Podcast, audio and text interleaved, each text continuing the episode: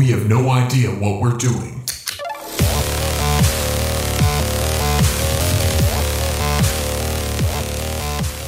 Hey guys, welcome to another episode of Amateur Hour, a show where we don't know what we're doing, but we're doing it anyway. My name is Jackson Moon. I'm one of your hosts tonight. I'm William LaFour. I'm another host tonight. And I am David Mathis, your third host. What a surprise! It's all of us again in your ears. It's almost like you- this is the, what, 18th time now? It's almost like this is the standard format that you should be expecting by now. and yet you're always surprised, aren't you? Next Always. week, three totally different people should be hosting. Oh man, what if we did that? What if we just asked like some friends just to do one and just introduce Just let themselves? them and- go. Yeah.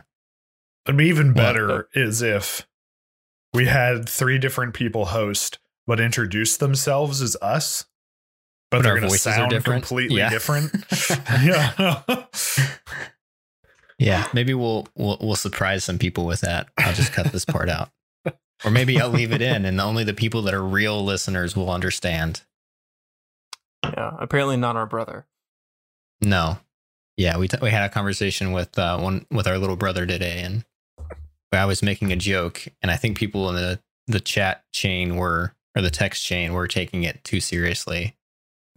and to be fair, it's hard to gauge like sarcasm over text, but I was making a joke and people were like jumping down my throat. You being one of them, by the way.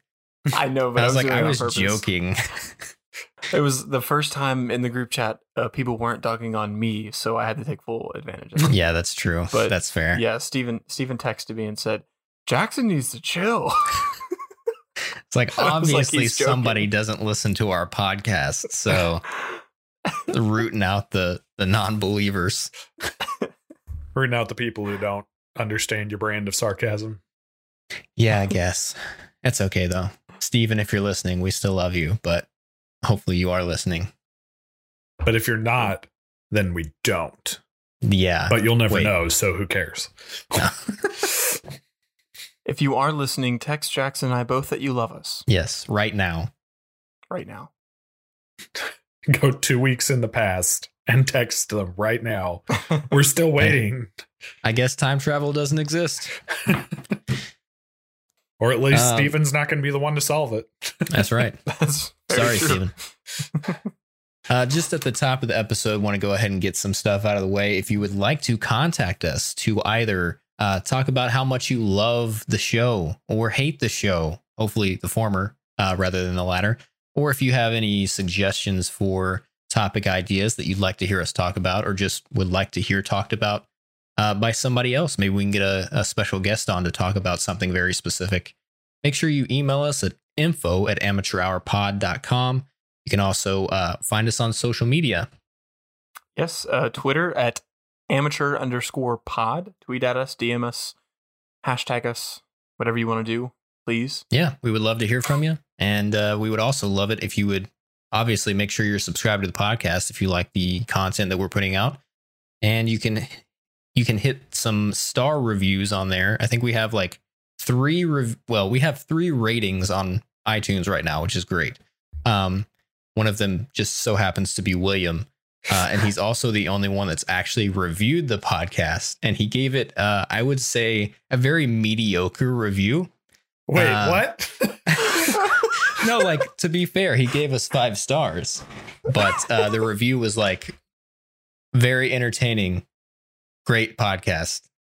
Very- it was a very Sid, bland review. my Host my David review of your me. review is three stars. You, you, you get a C. Uh, so hosts are a little annoying. Couldn't listen to whole thing, but seems okay.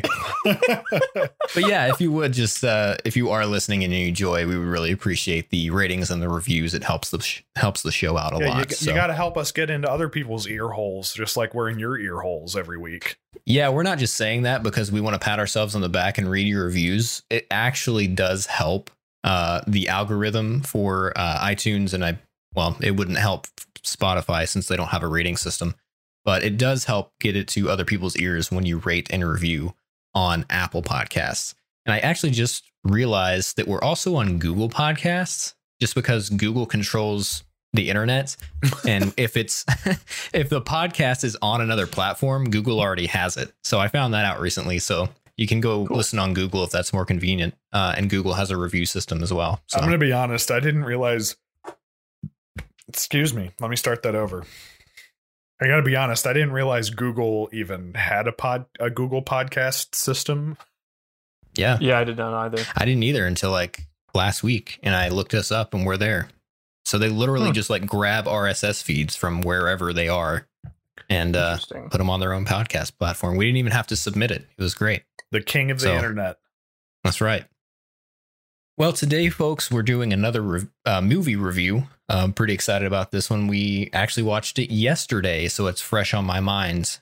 Uh, we're going to be reviewing a Tick Tick Boom, the Lin Manuel Miranda directorial debut. Say that five times fast. No. No. Try, please. Try. Lin Mel Miranda. No, Holiday okay. Can't even say it once. Lin Manuel Miranda directorial debut. That was that was perfect enunciation. I love it. Thank you. Lin Manuel Miranda directorial debut. Yeah, now say that was more like with it. Say it with an accent, but Lin Miranda. Nope. Lemon, lemon, lemon, lemon, anyway. Tick Tick Boom uh, is a musical that just recently came out. I mean, just a few weeks ago, I guess now, right? Yeah, probably. yeah, Like three, maybe. it was. Yeah, I think it was mid November somewhere around there. It's the story of Jonathan Larson. He is a writer, a musical theater writer, uh, who wrote. Uh, people most know, mostly know him from writing Rent, uh, probably the most famous musical, Broadway musical that he's ever written. Um, I think it's literally his only Broadway musical as well. True, that's the only one that It's- was yeah. on Broadway. Yeah. on Broadway. That's yeah. true. Um, but the the movie itself is the film adaptation of his off Broadway musical, which is the first musical that he actually got to be performed uh, in front of a live audience. Yeah, it was it was started out as a rock monologue uh called 3090 that later then became Boho Days that then Mhm. was converted like a year or two later into an off-Broadway Tick Tick Boom that was like three actors and then after Larson's death uh uh let's see Leacock Hoffman, Robin Goodman and David Auburn transformed it then into the full musical version. And I believe I believe he died like the night before the opening. Uh, that was of Rent. He Yeah, died the- the, night oh, before the Rent. opening of Rent Okay. on Broadway. So he actually never saw any of his plays done on Broadway. Yeah, major spoiler alert right at the beginning. He, uh, Jonathan Larson, uh, does die, unfortunately, uh, and they talk about that in the film, and it's extremely sad um, that he did not get to see his work fulfilled in the way that I know that that we know by seeing his life on the screen that he probably would have loved to see, which any artist I'm sure would have loved. But that was tragic when I, I mean, you pretty much find that out like at the beginning of the movie. Yeah. Oh, okay. And- That's what I was going to say. I it's been a couple weeks since I watched it. I didn't actually remember the movie talked about him dying. Is it, It does, yeah. Is it I'm pretty just sure in, it like- mentions it? a blurb, at the- like a written blurb at the beginning or something? Yeah, it's because there's there's a monologue at the beginning and it talks about like the creation that he would never live to see or Mhm. something like that. Oh, okay. and it just kind of mentions it in passing. And in the movie, it, it it just goes like a um, sort of like in the Blind Side, where it kind of like has the credit roll afterwards with the pictures, Yeah. and you know it does that sort of thing to talk about his death. It doesn't actually like show it in the movie. Yeah, Um, it but- does talk about it right before the end credits too. When when Yeah. they talk about the the Broadway debut of Rents.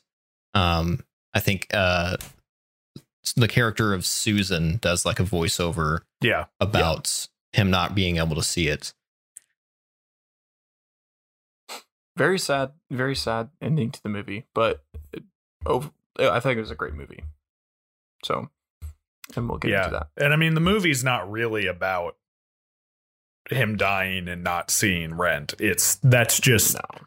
the end of Jonathan Larson's tale, and so it fit in. the The movie's about Jonathan Larson's journey from nobody to playwright. Yeah, yeah, it's a classic, like almost rags to riches, but not quite rags to riches tale, right? Rags he- to almost riches, but I was wrong. Yeah. I'm still rags. Yeah. It's uh, Andrew Garfield. Andrew Garfield plays Jonathan Larson, and I'll say I- started watching the movie, and at the very beginning, you see him in that that small theater, and he starts monologuing while he's on the piano. And I don't know like a ton about Jonathan Larson. I've I'll admit right off the bat, I have actually never seen Rent. Uh, I know the like the most famous song the 525,600 minutes song that everybody knows.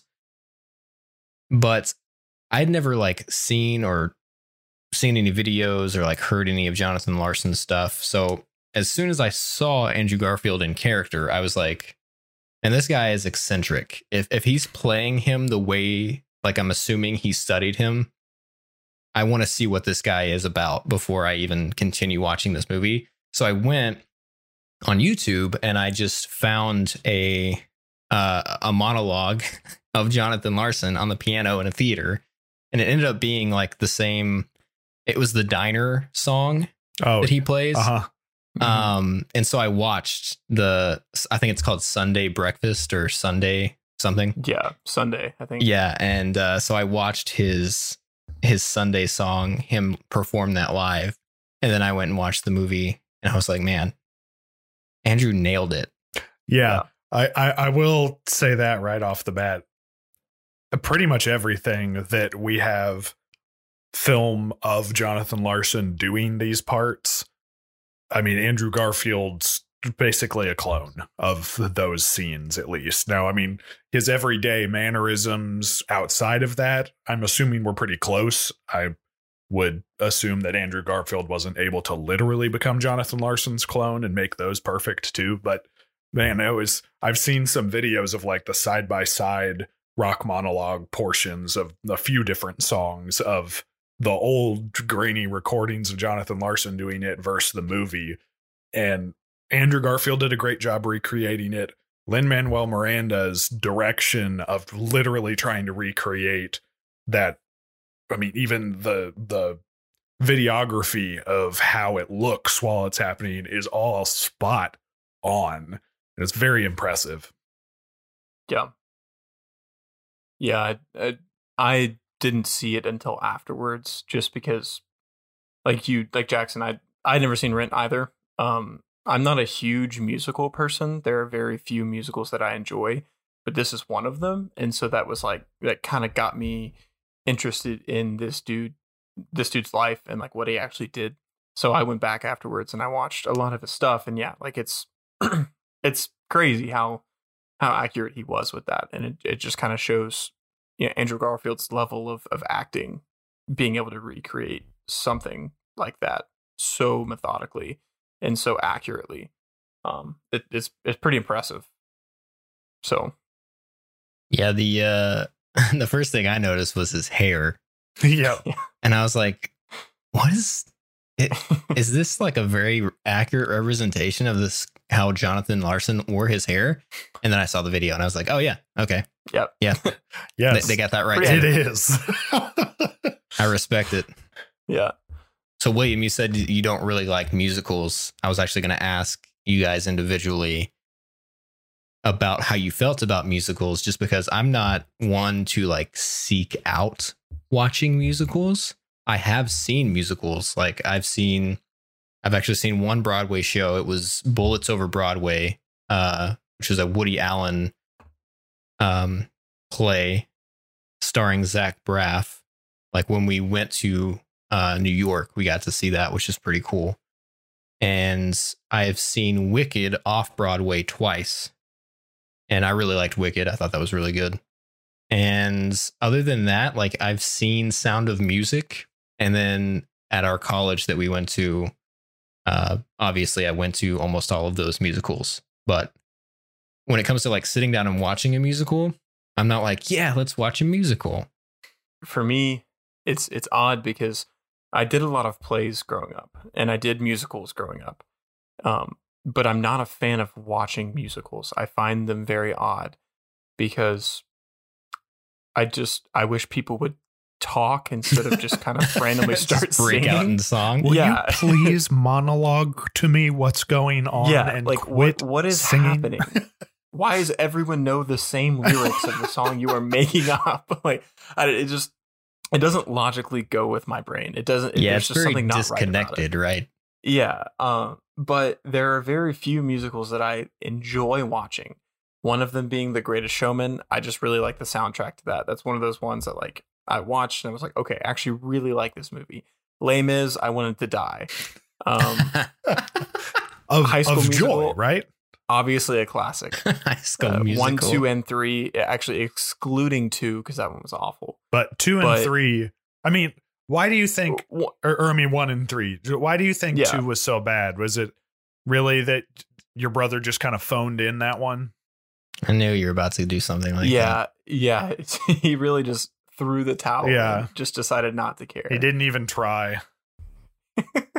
nice nice work um but yeah so that this was this is another one of those musicals i think i i added to my list of so now there are four musicals that i enjoy watching the greatest showman high school musical 1 and 3 and Tick, Tick, Boom.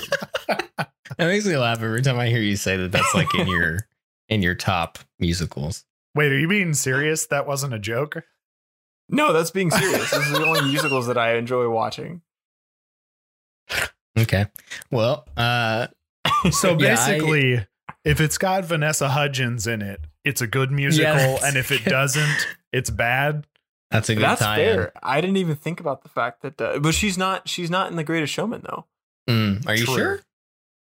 she might be it's possible she could be in the background I don't I think thought it was really is. funny when uh, I saw Vanessa Hudgens and I like kind of recognized her, and she was Yeah. basically just a background character for the first hour of the movie. And I'm like, Yeah, I- is that Vanessa Hudgens? Questioning. Yeah, it had me questioning whether or not that was her.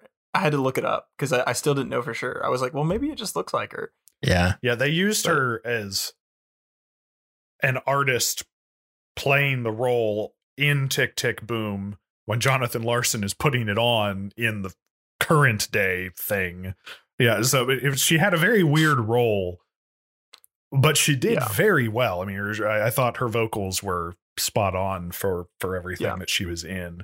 And actually, the my favorite song from the whole thing is the one, the relationship one between Mm, uh, Larson and her character because Mm-hmm. the facial expressions of how totally unhinged they look during that portion is fantastic. Yeah, yeah, that was You very talking well about the, um, performed. did like the duet between them, not the not the the song that he took forever to write. no, no, no, no. The du- the duet Yeah, okay. between them. Yeah, okay, gotcha. that that, I that's a good. feel bad that Yeah, you feel bad. That Yeah, yeah. that was really cool. I liked that part too. Also, I've never heard a song written about a couple fighting so accurately. Yeah, and fits Yeah. like basically every fight ever. Yeah, So, what about you, David? How do you feel about musicals in general? I would say I'm like medium musical. Like I, I You're lukewarm Yeah. on musicals. well, like I really enjoy them, but I'm not the kind of person that's I'm similar to you that I don't really seek them out. But I've seen I've either being put on by like high schools or colleges or uh the theater troupes like around town uh that kind of thing i've seen lots and almost all the time very much enjoy them. I mean i grew up doing chorus and that kind of stuff so i really liked watching these things and trying to recreate the music myself and that kind of stuff but like i've never actually seen a broadway ever. Uh i've seen I mean, stuff that isn't not it's not off Broadway because it's still not in New York, but it's things that were Broadway now performed by other people. Right. I've seen lots of those. Uh so yeah, I'd say I'm very interested, but haven't put the time and money into like really getting into it. Yeah, I would say that if you guys had not suggested doing this as a review on the podcast, I might not have ever watched this movie. Like that's Yeah. I, I might have like if somebody else was like, "Hey, we should watch this movie," but I, I saw the previews for it and I was like, "Oh, this, that looks pretty good," but I wasn't like, "Oh, I really want to see that." But now, Yeah. like, I'm really glad I watched it because it was very good. Yeah. But Yeah, that I I happened to see an interview with Andrew Garfield because they were they were questioning him about the new Spider-Man movie, but then they were also like like oh, okay, while we at least have you here, let's talk about this movie. You're definitely since you in." can't tell Yeah. us that you're definitely in this movie, if you're Um, listening to this right now, you're in the future and you know and the know, answer yeah, of whether Andrew we Garfield is don't. really in Spider Man or not. We don't. yell it at us through the radio or through your headphones right now if you know because we are on the brink of knowing Scream the Yeah. information to us through the ether. yeah But but I, I so I watched the interview and I was like, oh okay, because I, I like Andrew Garfield. I think he's a I think he's a good actor. He's only been in a few like um major things besides Spider Man in this movie. Like he was in uh, what was the uh, what was the the war movie? Um, I was just trying to i remember you were gonna ask me that and He i plays couldn't the remember doctor. Uh, yeah i'm gonna i'm looking it up right now the uh, like the- the, the one medic. is it Hacksaw Ridge? it's called Not Yeah, Hacksaw yeah Ridge. hacksaw ridge yeah Hacksaw Ridge, yeah, and that's the that's the one cut movie, right? Or the one, or it's supposed to look like one no scene. that's a completely different movie Or is that a completely different movie? Never mind. Yeah. Uh, disregard that. But he, so i never really saw good Hack- that. i never saw hacksaw ridge Oh, I really And- Yeah. liked it. was it good Yeah. because it was really good. I saw the previews and I- I'm gonna be honest, the reason I haven't watched it is because of Andrew Garfield's accents that he puts on in the previews. And I'm like, I don't know that I could sit there and have Andrew Garfield talk like that for an hour and a half at me. it, it was good. I I enjoyed it. Now it's been a while since I've seen it, but I remember enjoying it. But that's like that's that's the only reason I I watched this movie in the first place is because I saw him and I was like, oh, okay, you know what? Like I'll give it a shot. And I'm like you said, I'm very glad I did because it was a wonderfully made movie. And I immediately texted Julia and was like, hey, have you seen this? Because I know she likes musicals a lot. And she was like, no, I haven't seen it. I was like, well, you need to watch it like tonight. Yeah. Did she watch Yeah. it? Did she text you in her review? Uh, No, I don't think I don't know if she ever did. She never told me. So She probably didn't. she probably didn't. Nah. She's probably like, oh, William likes it. There's no way I would like it. Yep. Oh wow. probably. Yeah, your brothers and sisters have very high regard just- for each other's opinion. They just fight. They fight too much. But uh speaking of musicals and Lin Manuel Miranda, I really enjoyed Hamilton. That's one that I have seen a couple of times, and I know that's going to be like, oh well, yeah, everybody, it's like the the mainstream musical. But honestly, like the music in that is really, really, really good, and I really enjoyed it.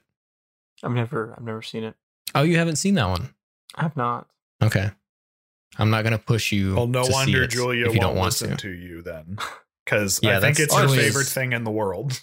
Yeah, it's, Yeah, one, it of, is. it's one of Julia's favorites. So, Julia, if you're listening to this, text William right now and tell him to watch Hamilton. They put it on Netflix though, didn't they? Like they It's No, on Disney, Disney Plus. Disney Plus. Okay. Yeah, we actually watched it. I watched it with Julia when it premiered on Dis- Disney Plus. She was visiting us at the time. Is it the original cast or is it? Yeah. Yeah. Oh, okay. Hmm. Yep. And then David watched it at my house. Do you remember that? yeah. I wasn't even here. I was like working and you came to visit us. And you're like, oh, I watched Hamilton today. I was like, oh. Yep. I needed something But- to do. I, I I had driven through the night. I slept for a few hours. I got up and I watched Hamilton. yeah. What did you think of that? oh, it was good. I liked it. Lin Manuel Miranda. So, It was Lim- Lim- Lim- Miranda. so. We is this podcast just going to become, or this episode just going to become us trying to say names quickly? Je ne sais quoi, Lin Manuel Miranda. Lafayette. Uh, Love it. I used to live there. um, me too, actually. Uh, but uh, yeah, the Hamilton I really liked. I didn't watch it for a long time. I mean, like the Jackson story about when I watched it, that was only a few months ago. Uh, yeah. I waited a long time for a couple different reasons. One, because it was too hyped. Like, I was very concerned there was absolutely no way on earth it could live up to what everyone was saying about it. Yeah. So I let everything cool for a long time. And I also, Kate had been listening to the music for like a couple years now. And so, I mean, I had heard the music. So I knew what that was. I was like, okay, I don't, I mean, that's the part that's amazing, right? Is the music from this. What do I need to see the movie for? Now, when I finally did see it, I'm glad I did. It was very good. And it probably actually did live up to even the the height of the hype. Although I'm not sure if I would have thought that had I watched it then. Uh, but yeah, it's very good. I, I have a lot of respect for Lin Manuel Miranda. Uh, I mean, I've I remember him popping up in sh- shows and movies for years before. I mean, like back to the mid 2000s. And so, I mean, I Yeah, knew he who was- he was. It was like, okay, yeah, he's the guy that his character raps in everything he's in.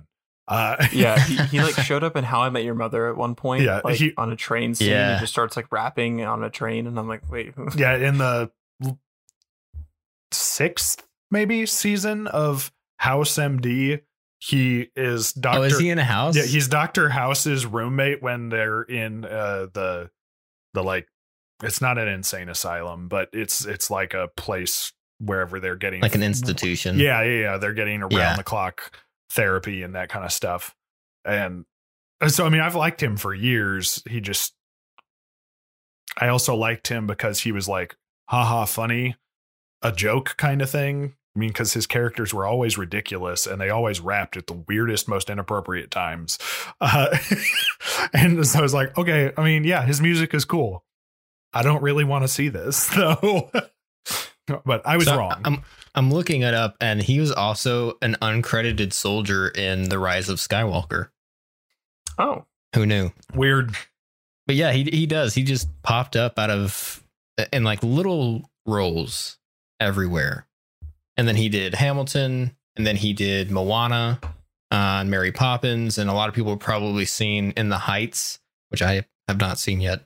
I have not seen them. Which the way I understand it, when he was popping up as like one-off characters in TV shows, was when he was writing and began performing in the Heights and Hamilton on Broadway. So like he was Mhm. actually a big deal even back then.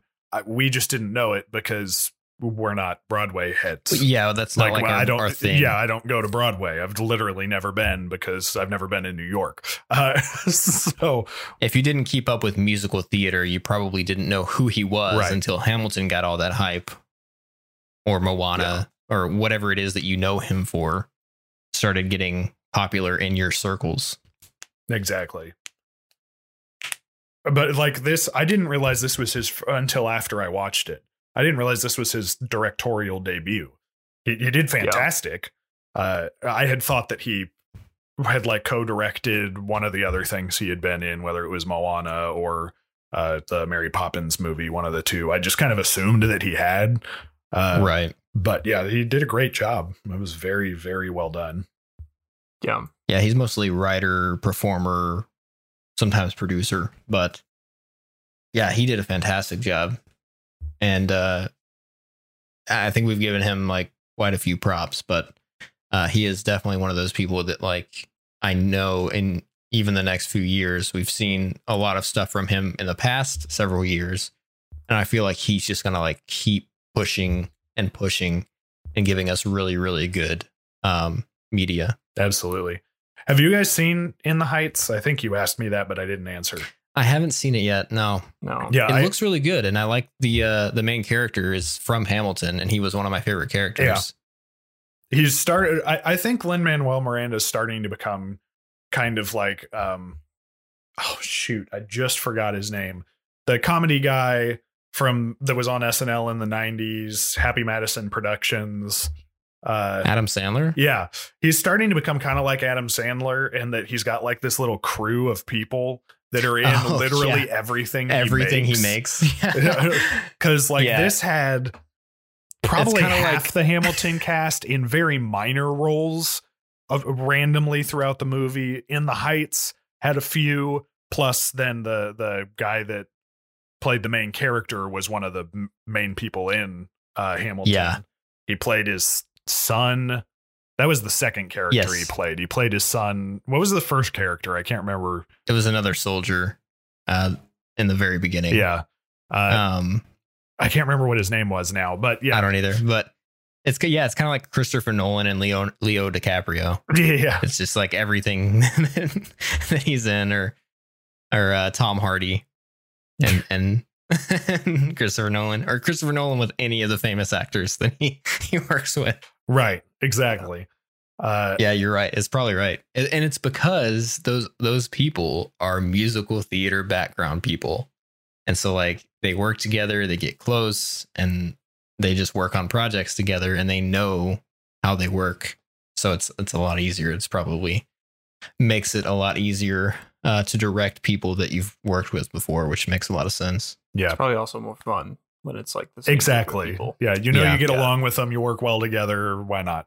Uh, but I was saying, I, I saw the movie In the Heights that came out earlier this year at some point. I think it was, I think it was on like HBO Plus or something or Max. I get all the stupid streaming names confused. HBO Max. Uh, How would you rate that? uh like an eight out of ten. It was it was That's very pretty good. good. Yeah. Uh, I mean, it Wait, wasn't the way like you said- below my the way socks you off, said, but it was "Ah." good. Made me think it was going to be lower than an eight. No, no, no, no. Like if I give, Eh, nine and a half. I mean, let's say Hamilton is a ten. I'm not sure that Yeah. I would actually put it there. I mean, I would probably be more comfortable saying it's a nine. But let's say Hamilton is a ten, then In the Heights would be an eight. Yeah, we can use the Hamilton as the high bar. Yeah. Uh, I agree with that. so uh yeah i've never seen the actual musical production like the on stage but the movie was very good might have to watch. Yeah, I'm definitely going to watch that one. vanessa hudgens isn't in it so you probably won't like it well Oh, well, then never Yeah, mind. no, probably not. no. Yeah, I feel like uh, Vanessa Hudgens is is uh, one of my hall passes. oh my gosh.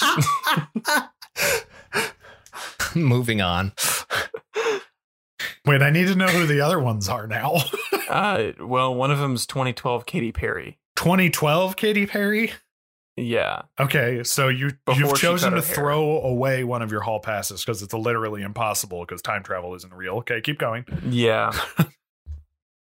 um, oh, who's the other one? Uh, well, Must not see, be a that lot important. Of, a lot of mine are like are like in the past people.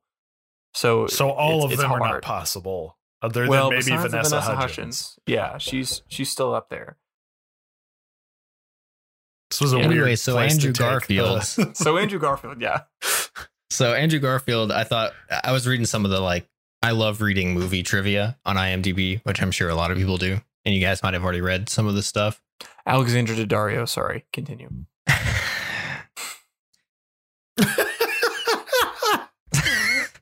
Does it have to be from when she was in Lightning Thief, or is it any time? Anything. Anytime. Okay. she was in light she was in Percy Jackson. Yeah, Yeah, she was the she was Annabelle. Annabeth. I've only seen that movie once. Annabeth, that's what I meant. Annabelle, the, the creepy doll. Yes. She, she looks so different. Never mind. Should take her off the list. So I like reading uh, IMDb trivia facts, and one of the most interesting ones that I read was that Lin Manuel Miranda and Andrew Garfield had a mutual friend who was a massage therapist, Yes. and so Lin Manuel Miranda asked this massage therapist uh, if he knew if Andrew Garfield could sing, and uh, this gentleman said yes, he has the voice of an angel. And then as soon as Lin left, he called Andrew and asks if Andrew could sing, which I thought was really funny. And also just like mad props to that guy for being a major friend, yeah, no kidding. yeah. you know? Like, oh hey, by the way, Lin Manuel Miranda just asked me if you can sing, and I vouched for you. I So don't actually have a be- clue if you can sing or not, so you better please get tell me you can. Yeah, Yeah. Andrew Andrew took like voicing less voice lessons for like over a Yeah, year for a to prepare year. for it because he was because somebody was like, I didn't know you could sing, and he goes, Well, I can't, but Yeah. I, can I, I can, can now. Like Yeah, I was he about to say, yeah. he can. He I was so surprised because I didn't know Yeah. that Andrew Garfield can sing. And then I saw him in this and I was like, I wonder if they if they got somebody else to do his like singing voice. And then I looked that up and I was like, no, he specifically trained to be able to sing in this movie. Yeah, I, Yep. I think it really was out of something that I mean, it's not he did not have the ability to sing, and this training gave it to him. His training Right. just really refined it. Uh, but Yeah. I do think Yeah. that singing before this was something he wasn't comfortable with.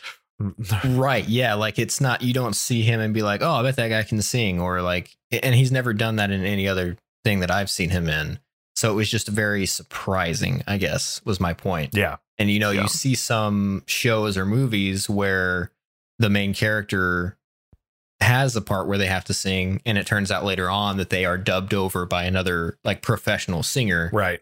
and like he really committed to this role not only in learning the mannerisms of Jonathan Larson but like really nailing his singing voice. Yeah, Yeah, I mean, like you see Zac Efron in a movie and he starts singing, you're like, okay, yeah, that was expected. Uh, but I, I wasn't watching this going, yeah, he's gonna sing. Uh, or I mean, when I watch Andrew Garfield movies, rather, I don't look Yeah. at him and go, yeah, he's gonna sing at any moment now. Uh, Yeah. I, I do want to say that I do like the Greatest Showman music. I did not like the movie. I Really. agree don't- I hundred don't- percent. That's one of the ones. So, uh, so I watched Greatest Showman a couple years ago, and that's actually one of the reasons I did not watch Hamilton for so long.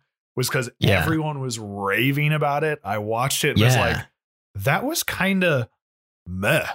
Like the musical, the the, music story- is great, but the oh movie yeah, the music was itself fantastic. is like, oh, but the okay. the storyline, like the plot, just like got away from it. I think Yeah. a little bit. I yeah, and it- I, I it really see took that. me away from like the actual movie. But I I do agree with you that the mu- the music was fantastic. Yeah, and uh, that's probably more so why I like it. I just sing the whole time. The That's fair. plot, you know, the plot. Oh is, no, you know, wait! I, figured can- it out. All of your musicals have to have either Zac Efron or Vanessa Hudgens in it. Because Fair. of High School because Musical. of High Because School of High School Musical. You were Ah, introduced unlocked with High School secrets. Musical 1, and if anyone else is singing in a movie and they're not also singing in the movie, you're not okay with Yep. it. I'm not okay with it. No, we've cracked the code. It makes so much sense now. but no, one one thing that bothers me about The Greatest Showman that I liked about Tick Tick Boom, um, is that there were no children singing. That is my pet peeve. like in movies when children sing, or in TV shows where they'll make like a musical episode and like children start singing, I immediately want to turn it off. I It is the worst. you are so hard against this. I don't know. I mean, do you just hate kids? Is that what it is? No, I I don't. I love kids. Is a thing. Like okay. I I love I love kids. You just don't want to hear him singing. I don't want to You hear just them want sing, them to shut I really their like mouths, be watching seen, them cry. heard. like watching children cry is hilarious. Watching them sing makes me want to die. Like, I, it's just One thing I, don't- do love about our podcast, and uh, feel free to steal this for review, anybody out there, is how much we get to learn about William's character. My really is just so is enlightening. Really, your character as we Dynamic learn is a word more, for it. Yes. The more we learn, the more I understand the mustache because it fits. you just curl it a little bit at the end and become I'm- evil William. That's what I'm working on. Oh, So yes, you're right. There was no singing children in Tick Tick Boom. So it automatically goes up five points. Yeah. I mean, I get what you're saying though. It's just so bad. It's it's okay. sometimes I'm gonna weird need too. help. I really don't get what you're saying. Okay, so you know, you know, in The Greatest Showman, where there's the scene where they're like, it it starts them as children and then transitions to them singing it as adults. When the children start singing, it just sounds unnatural because they're they're they're not singing it like normal. They have to like do stuff to it because they probably can't sing very well, but they're the actors, so they have to be in it. And they like voice over it and they change it and they auto tune it, and it just sounds wrong. If those stupid kids would lose their ego and let someone else sing it for them. Gosh. what is Yeah. America coming to? It's just so bad. like and and there was there's an episode of a show um, called Lucifer, and in they did a musical episode, and one of the children sings, and it just sounds like it does not sound like her.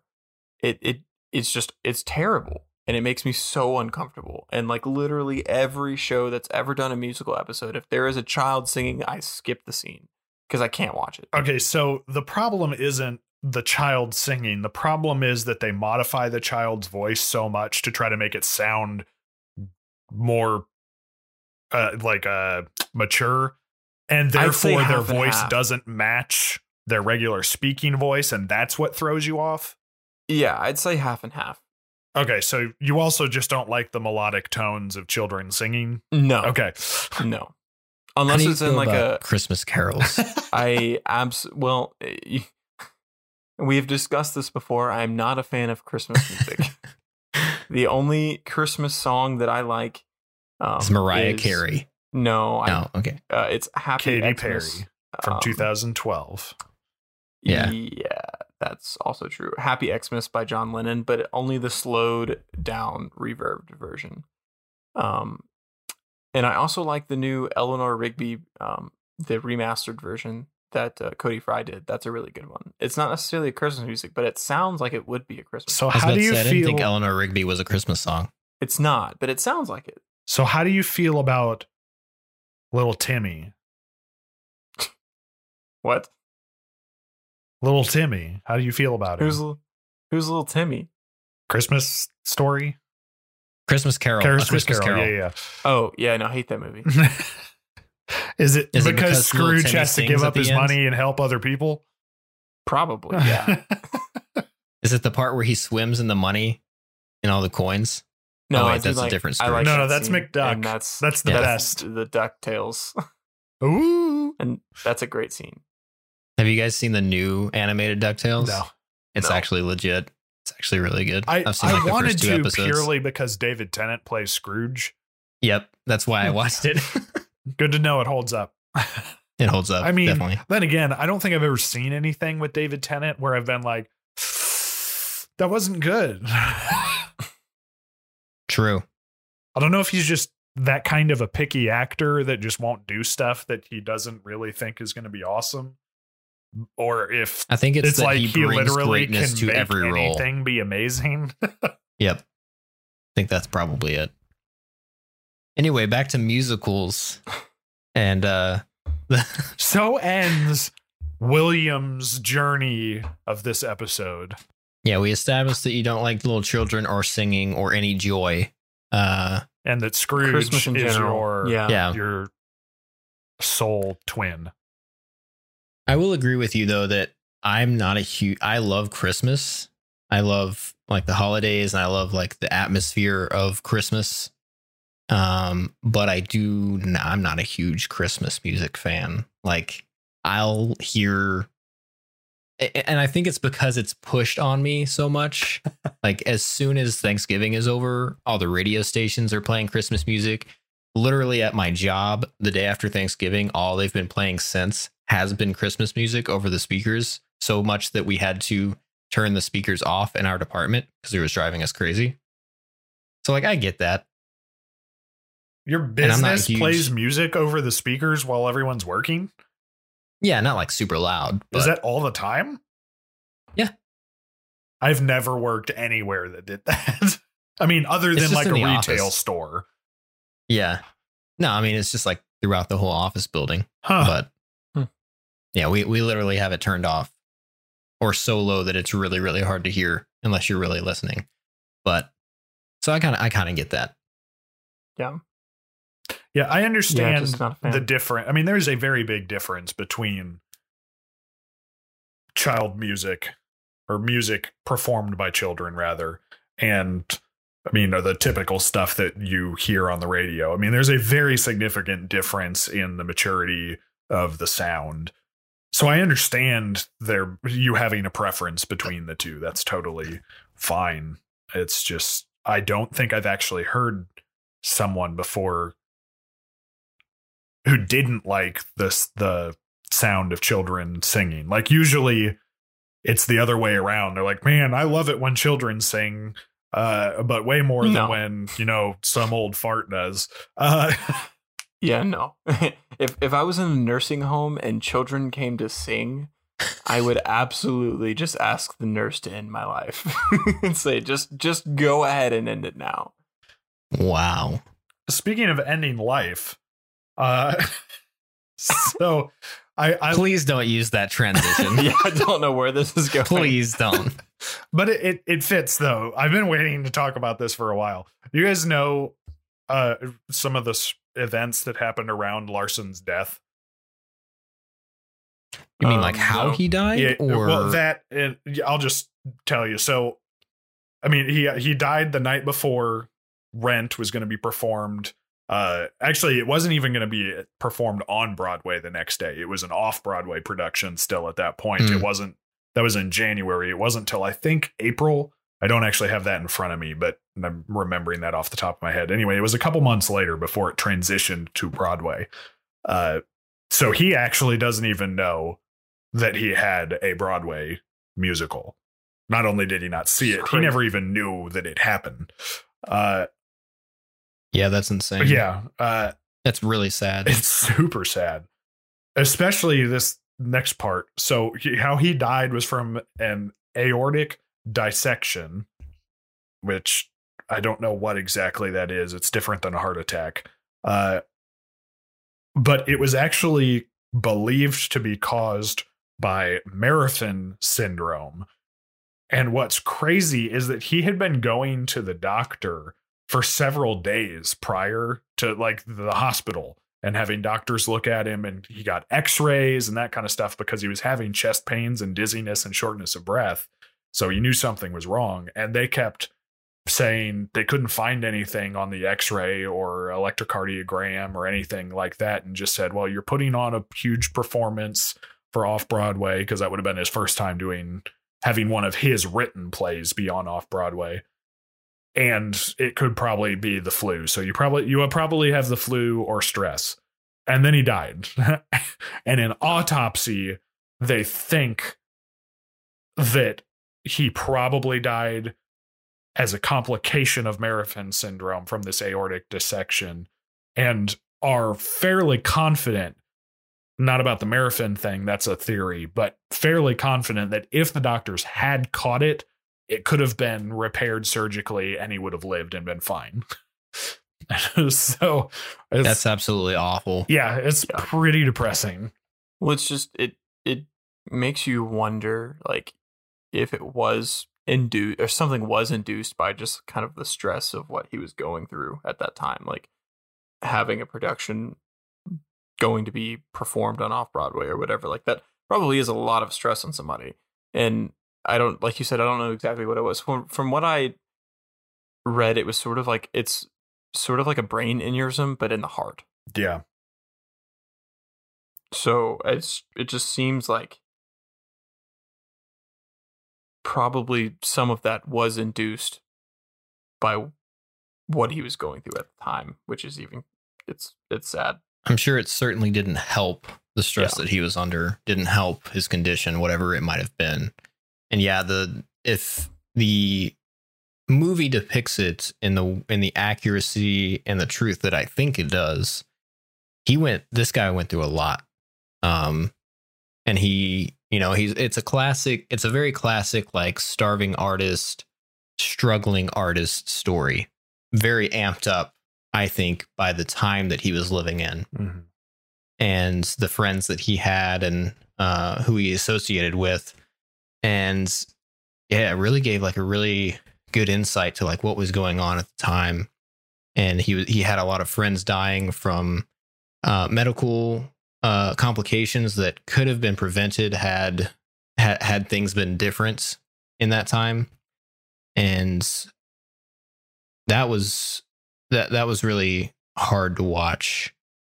Like that character go through that, losing all of his friends, and like also like trying to survive in the city, and but also become something more than just somebody living in New York and, you know, working for a, a paycheck or settling for a job that he knew he could make money for or with to support himself. But he had this internal need to to perform and to write and to uh, become something great, which I, I think as people that are artists can definitely definitely associate with and relate to quite a bit. Well, that made me so the the scene in the movie where he kind of settles at this job, but then he decides to move on from it. It makes you wonder like how many people are in that position that if they were to and not saying that they don't try hard enough, but if they were to like say, you know, no, I'm not to I'm not to settle for this, like how much content we would eventually have from these people because there there are so many people out there that are so talented and that are so good at what they do but that doing what he did is kind of is not the best option for everybody at every time. So like maybe you have to provide for yourself and and you have to you're forced to take this way out basically that uses your skills but doesn't use it to the full potential instead of taking that leap of faith and just going all in on what you're doing um and like how how much these people could make but they just don't have the opportunity to. A lot of that was hard to watch. I mean the the stuff going on with his friends was definitely difficult to get through. I mean when the stuff comes out about uh michael Mhm. that was rough i mean he was he was absolutely my favorite character in the movie Yeah.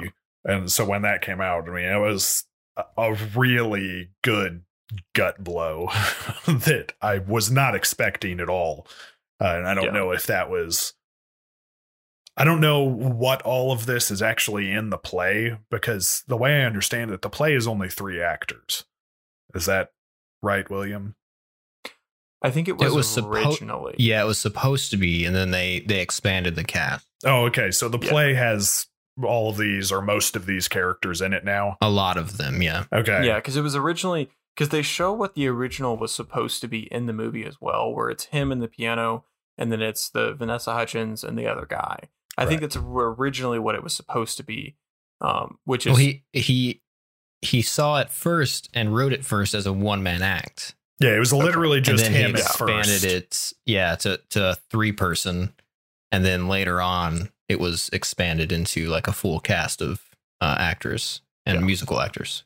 But anyway, I say that to say I don't know if Michael was in the the current play uh, version or not, but his role and the actor who played him did a fantastic job of really showing the other side of the coin of Jonathan Larson. I mean, Larson chose to stay as an artist and I mean a starving artist, I mean lit almost literally.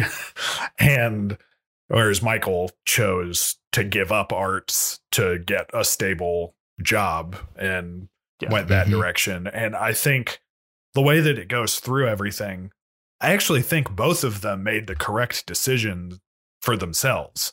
I mean, like neither one of them was wrong and the other one was right. They were both right for them. And so, I mean, it was, all of that was great. But then, I mean, Michael having the stuff that goes on with him, that was very well done Yeah. and out of left field. I wasn't expecting it at all. And it, it hurt. Like it was, I mean, they intended it to hurt. Well, that was a that was a pivotal point of the movie. So so Michael was played by Robin De Jesus. Um, he was an incredible actor, and yeah, he his character Michael. He takes a job. He he kind of gives up the artist life, and he and uh, Jonathan Larson, Andrew Garfield's character, the main character, kind of come come to blows at one point. Um, and it really like there's a lot of friction with their friendship because of the different paths that they took.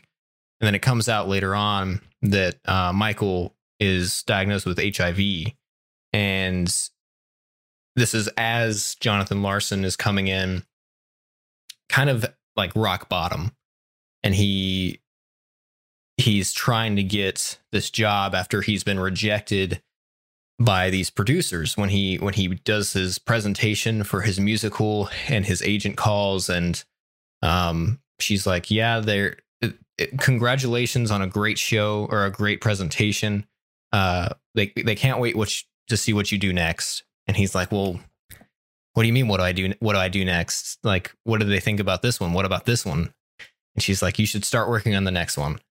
And he just like hits rock bottom and he comes to michael and uh, he's begging for like this job in in this advertising space. And you know they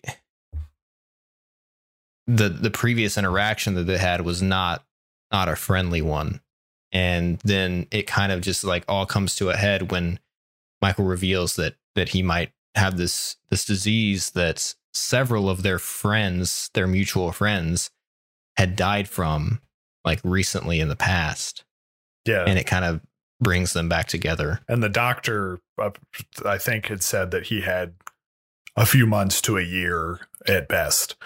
And yeah, it's a, it's a very emotional moment. Uh, something I like yeah, heavy. I like to point out though was you're right. The last like big interaction they had was also them coming to heads, and you at this point realize part of that is because of this HIV diagnosis that Larson didn't know about. Didn't That, yeah, that Michael was, was was basically reaching out for help, and Larson was too involved in what he was doing and didn't wasn't there for his friend.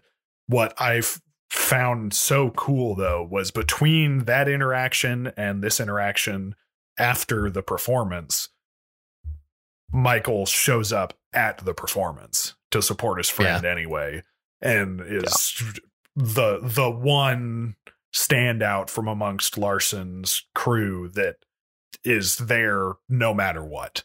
I mean, it really doesn't matter. I mean, not that the other people were like bad friends or anything, but they had a lot going on in their life too. Well, Michael did as well, but he was there anyway and really uh, was able to give that support for for his friend that he wanted to see succeed. And so it was, like I said, he's absolutely my favorite character because of the relationship and bond that the two of them have and the way he chooses to express that to Jonathan.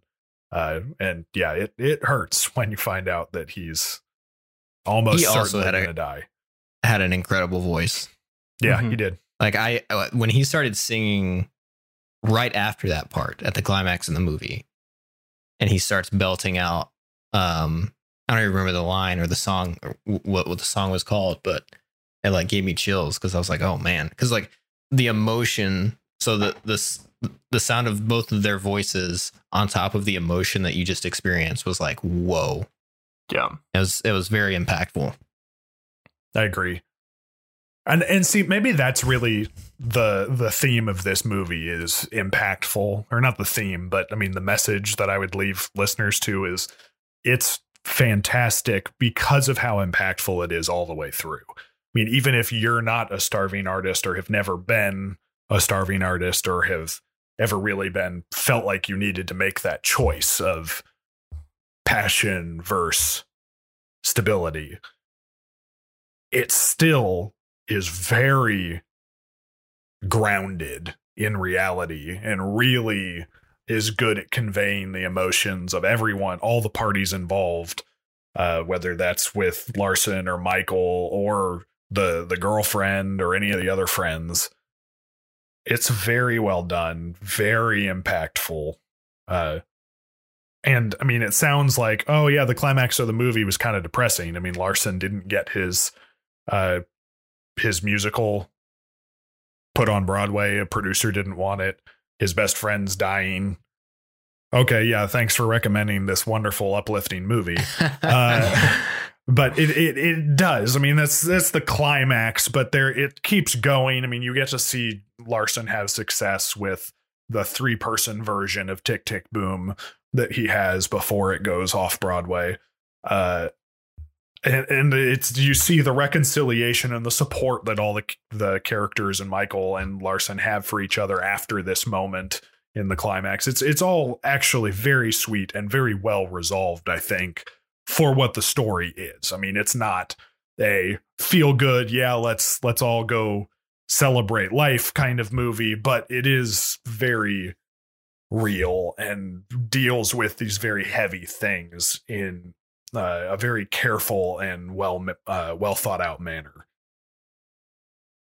Grounded was a good a good description for it. It's very relatable, even if you, yeah, like you said, if you even if you're not like a very artistic person, the problems that these all of these people, these characters were dealing with that were real people, by the way, not just characters, like are extremely relatable. It's the day to day, the how am I going to pay my bills? How am I going to keep my electricity on while still doing something that I love? And, you know, some people choose one path and some people choose the other. But, uh, but yeah. And then on top of that, you get to hear uh, some amazing music. Yep. One of the most relatable lines I think I had in the whole movie and was so hilarious as well was one of the scenes where uh, Larson is in the diner and it's super busy. It might have been on the Sunday thing. I don't I don't remember when exactly it was, but and he's talking on the phone. He's like reservations. No, we don't take reservations. We're a diner. I mean, and that was like one of the most relatable lines. I mean, he's working in customer service for a significant portion of my life in whatever field that happened to be because customer service permeates almost everything now. Mm-hmm.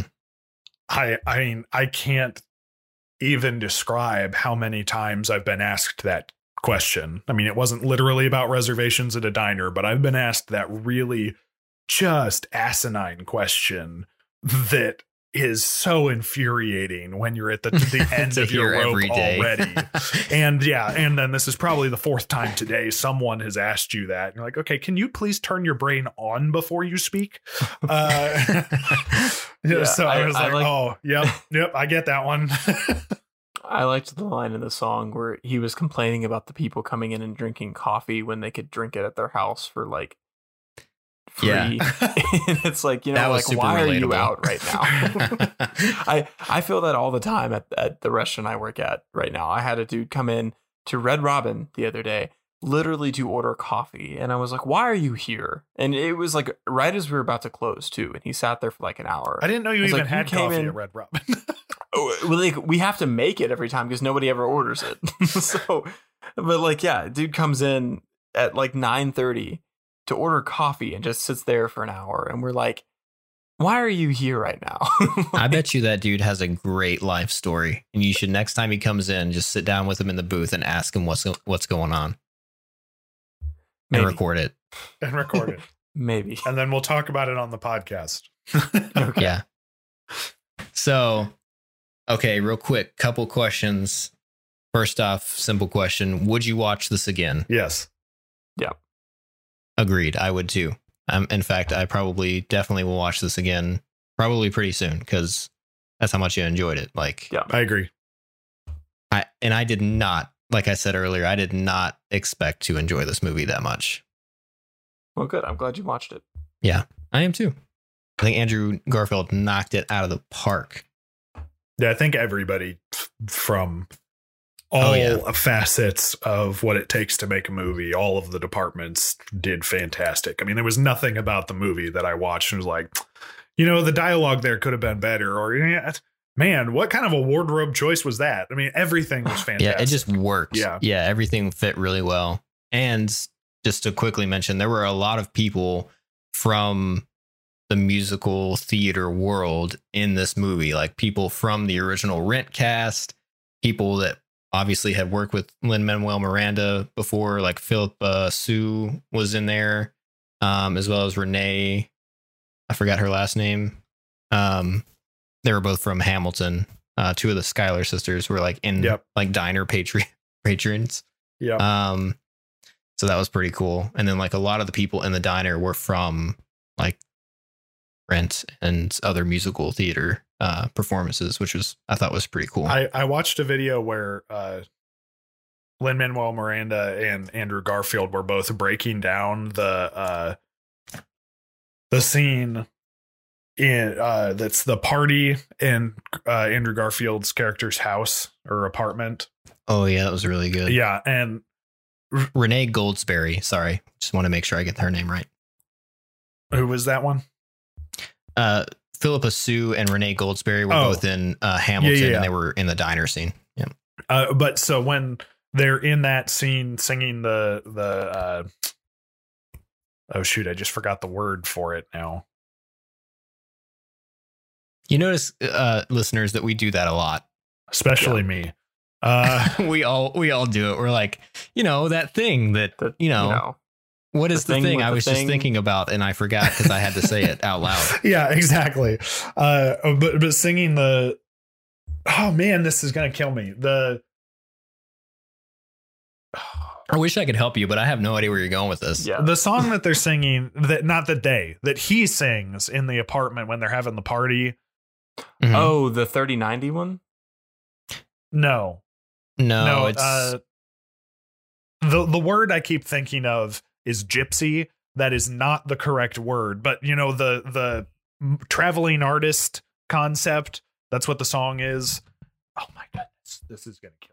Me. Uh, Bo- no, not Bo- oh Bohemian. Bohemian. Thank you. Bohemian, yeah. yeah, Yes, the the the Bohemian song. So first of all, that whole scene is amazing.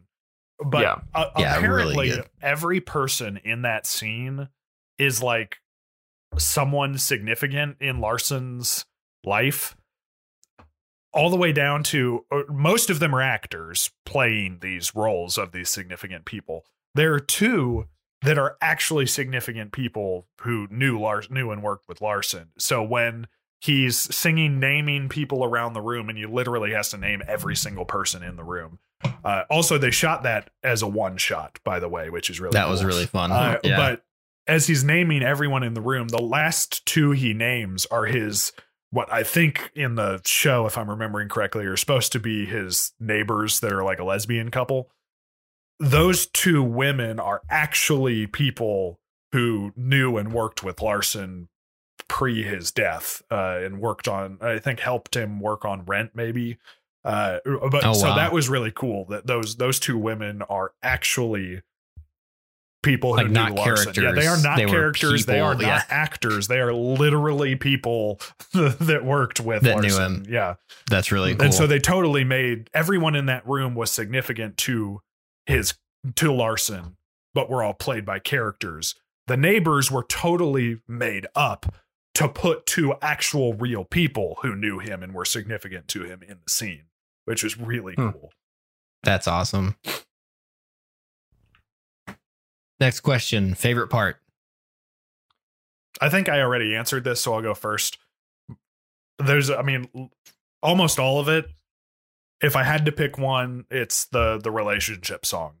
When it's just too correct and relatable and also hilarious at the same time. I mean, some of the mm-hmm. facial expressions that both of them make are hilarious, but especially Hudgens on that scene. There's so many Yeah. times where she looks so ridiculously unhinged while she's singing this song with just her facial expressions. It's just the way she's holding her eyes and mouth, and that is it. Because they're just standing on sitting on stools and are Yeah. acting stuff out. It's I, I was very impressed. I liked that scene a lot. Um, I would say either the the Boho Days, the Bohemia song, or um, oh, what was the other one? Uh, yeah, thirty ninety. I like that one too. I'd I'd say those are probably my two favorite. Yeah, the 3090 was really good. I think that my favorite part, my favorite song was also the relationship song. But my favorite part of the movie is very close to that, where they're performing it, and then you are seeing flashes in between the actual fight with him and his girlfriend Mm-hmm. and him acting out this song on stage. And then it comes to a point where they're back in the apartment and Susan says, Are you thinking about how to make this into a song? Yeah. And he's like, "What? no." that was probably my favorite part of the whole movie. I was just like, Oh, it's so good. Like, yeah. I guess we if you if you are an artist of any sorts you know that like you're always looking for something in your real life to like draw inspiration from. And it was just so funny because I just related to that so hard when when she was like, "What? Are you, where are you right now? Like, what are you thinking about? Are you actually trying to make this into a song?" And he's like, "No." What would ever make you think I would choose my art above being in the moment with you? yeah, Yeah, I okay. that my, ADD my favorite brain. my favorite scene I would say is the the scene where he's uh, swimming and the, the Oh, lyrics come in the bottom of the pool. That was- really That cool. was so yeah, when the sheet music appears on the the floor of the pool. I, thought actually he pa- forgot about that I until thought you in said that, that. part he passed out because it's like he's like swimming really hard and he like doesn't come up and take a breath and all of a sudden he's just like floating there. I thought the point was like he passed out in the pool, but then it turns out like it, it continues on and he like swims to the bottom or whatever. But like I was like, oh no, like, yeah, that was. oh, is this was when he dies? Nothing Yeah, has is even this when he happened yet dies? in the climax of the story. yeah, but I, yeah, I liked that scene. I thought that was cool. Yeah, visually that was amazing. That was really incredible. I liked when he first swam down there and he he saw the 30 on the bottom, which was Mhm. obviously very representative of the time in his life that he was in. Uh, he was about to turn 30 and like hadn't accomplished anything, quote unquote. And he was like really hard on himself. And then he wipes it away and it was like the musical note. And then it zooms out and you see all the sheet music. That was really neat. It was cool. yeah, I one the relationship song. I've figured out what its title is. It's called Therapy. Uh, two, How fitting. yeah. Uh, two, I, I don't know that we've really talked about this part of the movie, but that scene, the therapy scene, is one example of it, but it's used all over the place. The masterful intertwining of timelines, because the Mhm. movie takes place in like at least three different points in Larson's life and jumps pretty seamlessly back and forth between them, relating topics and stuff. Uh, it, it was very well done. Yeah. Yeah, it's excellent. Yeah, that we we really didn't touch on that. I, I kind of talked about it when I was talking about it flashing back and forth between the actual fight and the song that they were performing. But yeah, from beginning to end, it's Larson telling his story through his new musical Tick Tick Boom. And then as it relates to his real life, it cuts back to the actual like sections of his life where you're seeing the experience that led up to him writing this song for the most part.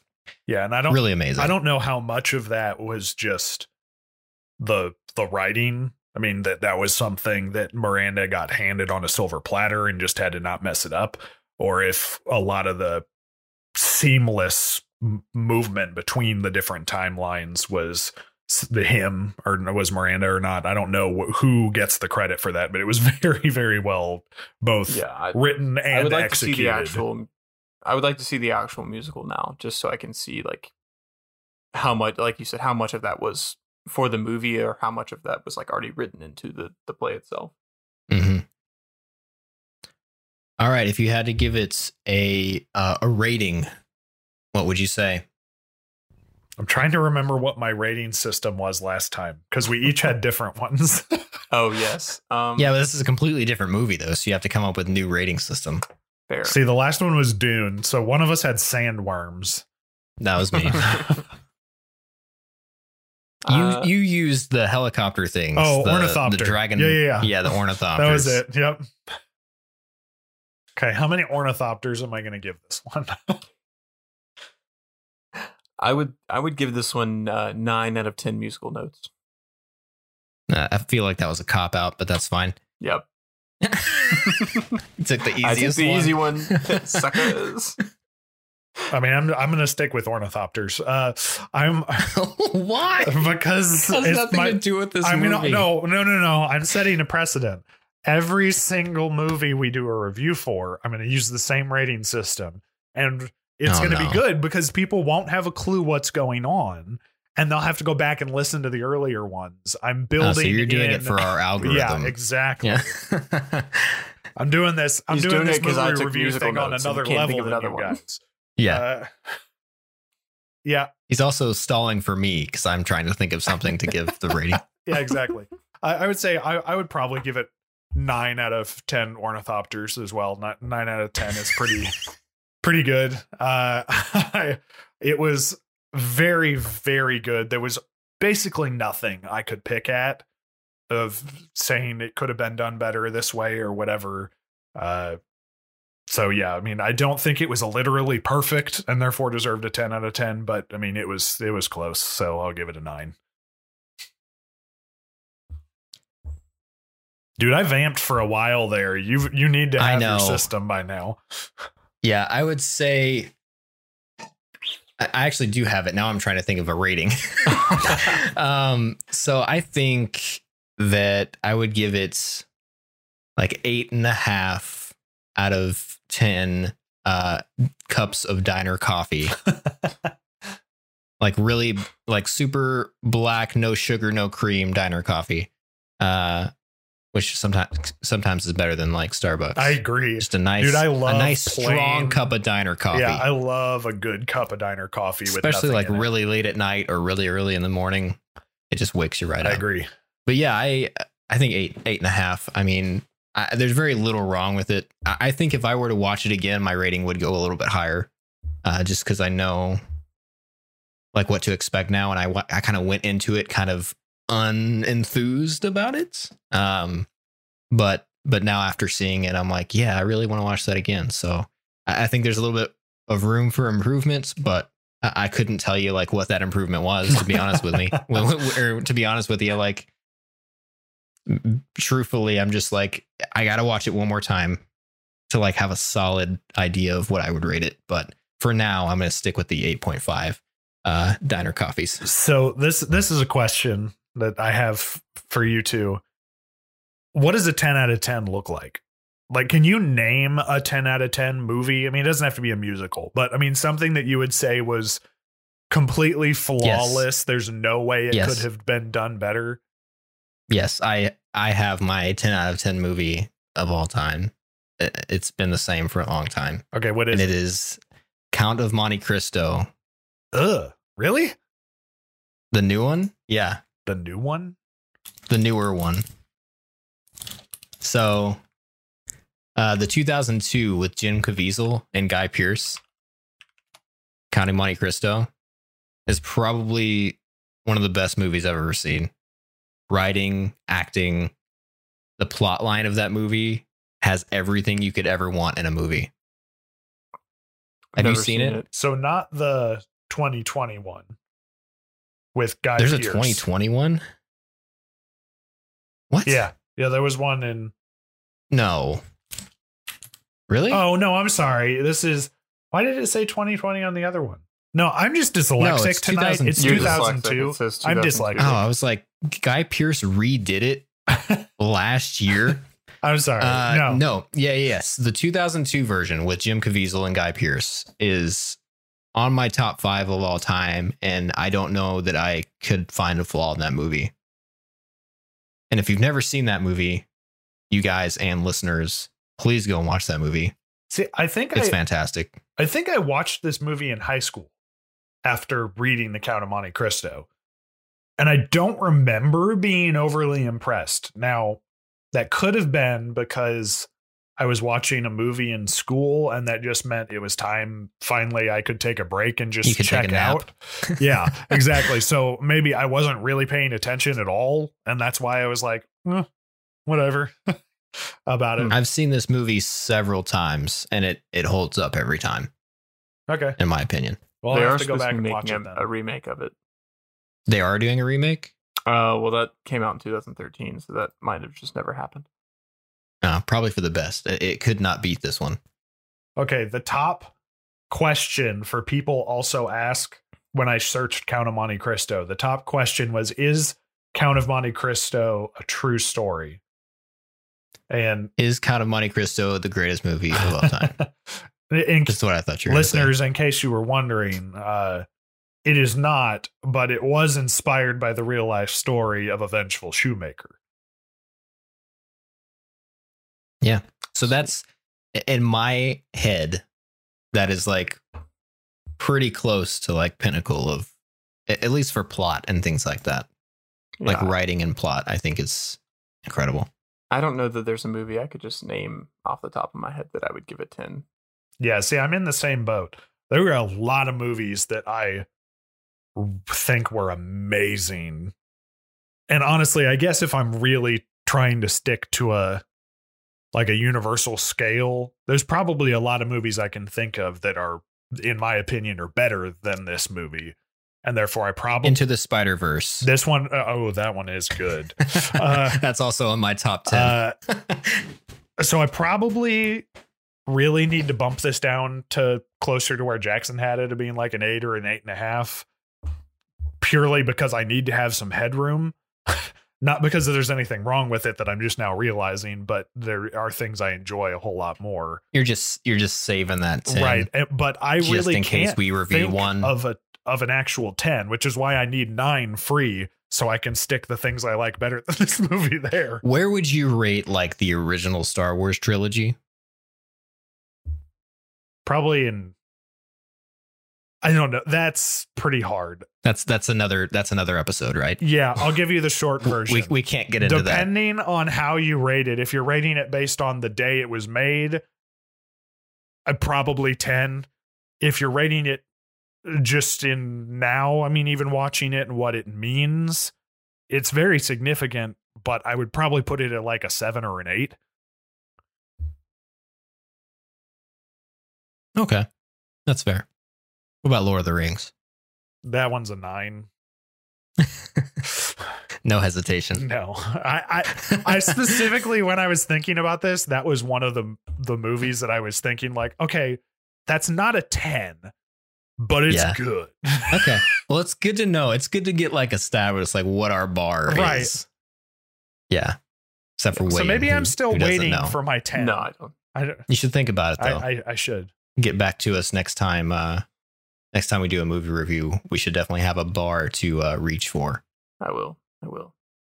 Well, thank you again, everyone, for joining us for this episode of Amateur Hour. We hope you enjoyed listening to us talk about a movie that you could have probably better spent your time just going and watching it yourself and forming your own opinion. But we appreciate that you value our opinion Value so our opinion. much that you took this time to listen to us talk about it instead of seeing it yourself or in addition to seeing it yourself. So, like I said, thank you very much.